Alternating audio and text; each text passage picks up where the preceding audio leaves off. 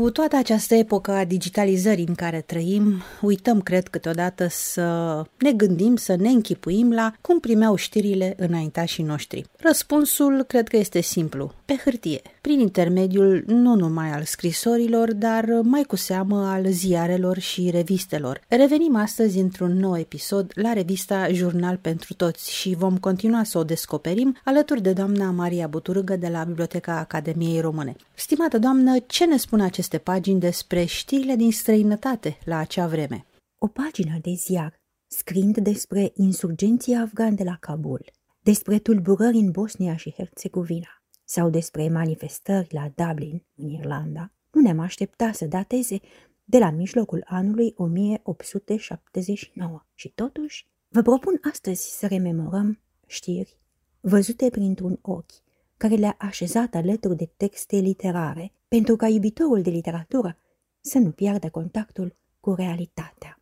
Este vorba despre știri, titrate ca fiind din afară, adică știri externe, după cum le spunem acum, în magazinul Bihebdomadar ilustrat cu titlul Jurnal pentru toți. Personalitățile a căror evoluție pe scena politică a fost urmărită și detaliată la acea vreme sunt țarul Alexandru, principele Gorchakov, împăratul Wilhelm, principele von Bismarck și mulți dintre cei care au interacționat cu ei. O telegramă din Petersburg anunță o întrevorbire între țar și împăratul Wilhelm. În Kabul, trupele engleze au confruntări cu insurgenții afgani și interesele Indiei sunt adeverite aici. La Burgas, din regiunea Romelia a Imperiului Otoman, conflicte între autorități și populația musulmană. Se primește anunțul oficial al morții principelui lui Napoleon, punându-se astfel capăt dinastiei napoleoniene franceze, principe mort în războiul anglo-zulu, dintre englezi și populațiile de Zulul din Cap, adică din Cape Town, Africa de Sud. O mare agitațiune domnește în Irlanda, în legătură cu manifestări violente la Dublin și în Bosnia și Herțegovina domnește temerea de tulburări. Era o perioadă în care se stabileau noi granițe ale Europei. Comisiunea Internațională de Delimitare și-a terminat lucrările pentru fixarea frontariei militare între Bulgaria și Rumelia Orientală. Traseul, așa cum a fost rectificat, a fost adoptat de cinci din șapte membri ai Comisiunii, Comisarul Rusiei a votat în contra, cel al Franței s-a abținut. Se zice că Rusia nu va recunoaște valoarea votului pentru că nu a fost luat în unanimitate a voturilor. Aflăm și despre posibile conflicte la tragerea frontariei dintre Serbia și Bulgaria. Aflăm mai apoi că neînțelegerea nu s-a aplanat încă, iar ultimele știri din Belgrad care anunțau că înțelegerile ruso-sârbe au fost aplanate, au început să fie dezmințite prin fapte. În legătură cu spațiul grecesc, însărcinatul din Atena cu afacerile franceze a declarat guvernului grec că în dezbaterile care vor avea loc la Constantinopol pentru fruntariile grecești, guvernul francez nu se va abate de la protocolul 13 din tratatul de la Berlin. De la Constantinopol pentru Daily Telegraph se anunță că la 1 iulie s-a ținut acolo un consiliu de miniștri în privința afacerii grecești, cu care ocaziune s-a arătat o mare dezbinare. Mai pe urmă, chestiunea grecească stă pe loc și cei din Paris au început deja a se teme că nu vor putea dobândi Ianina pentru greci. Se crede chiar că poarta nu va putea rezista multă vreme la o asemenea cerere a Franței, care țintește la reforme salutarii în provinciile limitrofe Turciei. Hai să revenim pe plan mioritic și să încercăm să aflăm cum era percepută România în contextul politic al vremii. La finalul războiului ruso-turc din 1877-1878, România își obținea independența față de Imperiul Otoman în urma tratatului de pace de la Berlin. Este vorba despre acel tratat de pace despre care se vorbea pe la banchetele londoneze, cu menționare în presa vremii. Stipulațiunile tratatului de la Berlin dacă vor fi strict executate de toate puterile, fiecare în ceea ce o privește în parte, asigură menținerea păcii în Europa. Însă, în situațiunea actuală, un stat puternic cum este Inglaterra trebuie să fie întotdeauna gata de răzbel.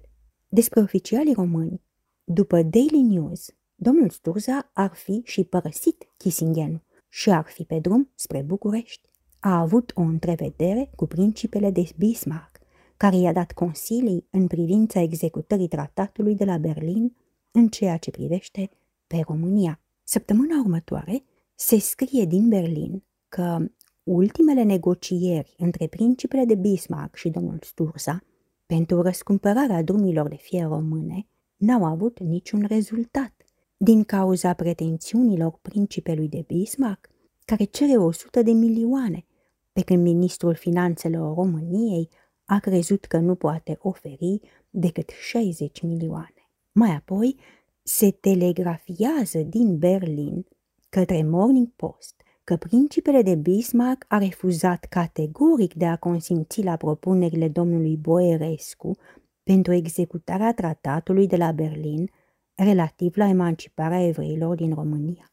În timp ce Times, discutând proiectul guvernului român pentru soluționarea chestiunii evreilor, se învoiește că va fi practic. După ziarul englez, emanciparea evreilor trebuie să se facă în mod practic, prompt și pe deplin. Pentru poziția austriacă, Fremdenblad confirmă știrea dată mai întâi de Times, după care guvernul din București ar fi cerut intervenirea Austriei pe lângă cabinetele din Roma, Paris și Londra, spre a dobândi recunoașterea oficială a independenței României. Ziarul vienez adaugă că, în consecință, guvernul austriac va începe tratările cu cele trei puteri.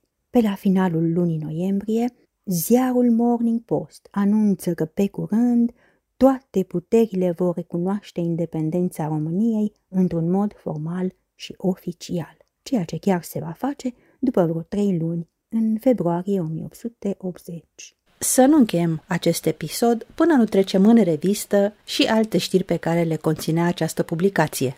În zona Egiptului și Asiei Mici se vorbește despre o alianță. Pentru regenerarea religioasă și politică a Arabiei, ceea ce însemnează tot atât ca și despărțirea de Imperiul Otoman.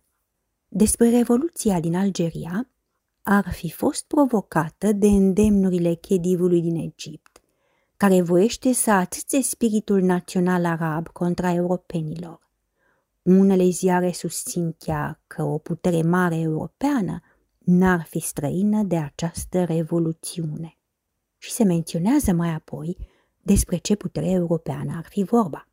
O depeșă de la Londra, pe care o găsim astăzi prin ziarele străine, ne arată că atât bărbații de stat englezi, cât și cei francezi, sunt foarte îngrijorați de amestecul principiului de Bismarck în afacerile egiptene – deși acest amestec a avut de rezultat cederea chedivului la pretențiile puterilor europene. Englitera, spre a consola Franța și pe sine negreșit, susține că nu amestecul principelui de Bismarck, ci atitudinea de mai înainte franco-engleză a făcut pe Ghediv să cedeze. Mai aproape de noi, la bulgari, se pare că sultanul a aflat despre relațiunile dintre comitatele panslaviste din Rusia și filialele lor din peninsula balcanică. Aceasta fiind în legătură cu știrea primită de la Viena de ziarul englezesc Times, Rusia a dăruit guvernului bulgar o flotilă întreagă pe Dunăre. Imediat, Morning Post comunică că puterile nu sunt dispuse a permite Bulgariei să întrețină pe Dunăre o flotilă de canoniere. Și apoi, tot din Morning Post, aflăm Cezarul, pentru a răspunde scomotului cum că dăruise Bulgariei flotila rusească pentru serviciul Dunării, ar fi dat ordin flotilei să se întoarcă la Odessa.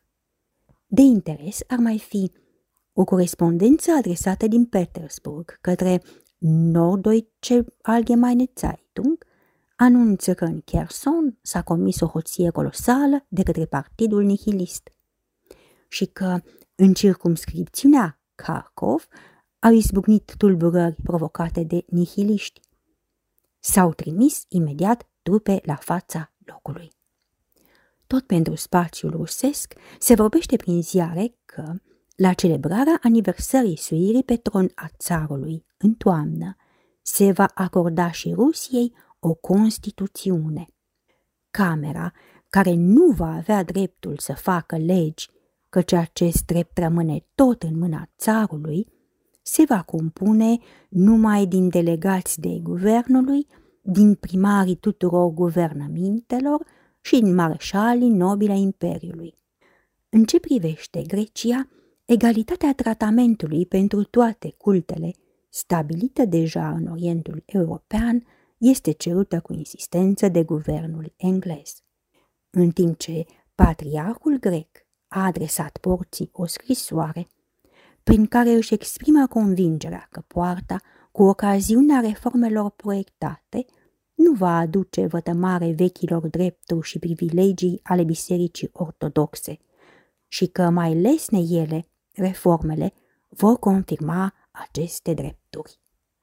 Și am să închei prezentarea magazinului Madar Ilustrat, jurnal pentru toți, cu o știre din spațiul macedonean, cu implicații bibliografice românești. Administrațiunea turcească a arestat un inspector școlar român, anume Apostol Mărgărit, care făcea propagandă printre românii din Pind. S-au găsit multe cărți și scrieri compromițătoare. Impiegații turci consideră pe arestat ca un agent român. Ciudat lucru este că el a cerut protecțiunea consulului austro-ungar. Este vorba despre Apostol Margarit, pedagog român, născut pe teritoriul grecesc al Imperiului Otoman și decedat pe teritoriul macedonean, tot din Imperiul Otoman, liderul național al a românilor. În bibliografia românească modernă, tomul al treilea, îl găsim pe Apostol Margarit cu cinci titluri de broșuri, toate în limba franceză, apărute la Bruxelles și Constantinopol, cu sprijinul șefului lazariștilor francezi Faverial, în care școala și cauza românească erau apărate cu căldură și în chip documentat, după cum menționează Lucian Predescu în enciclopedia Cugetara. Apostol Margarin, fiind numit de Ion Brătianu inspector școlar pentru școlile din Macedonia, activitate pe care a desfășurat-o timp de 24 de ani, alcătuiește și un memoriu privitor la școalele române de peste Balcani, publicat în anul 1887. În 1889 va fi ales membru corespondent al Academiei Române.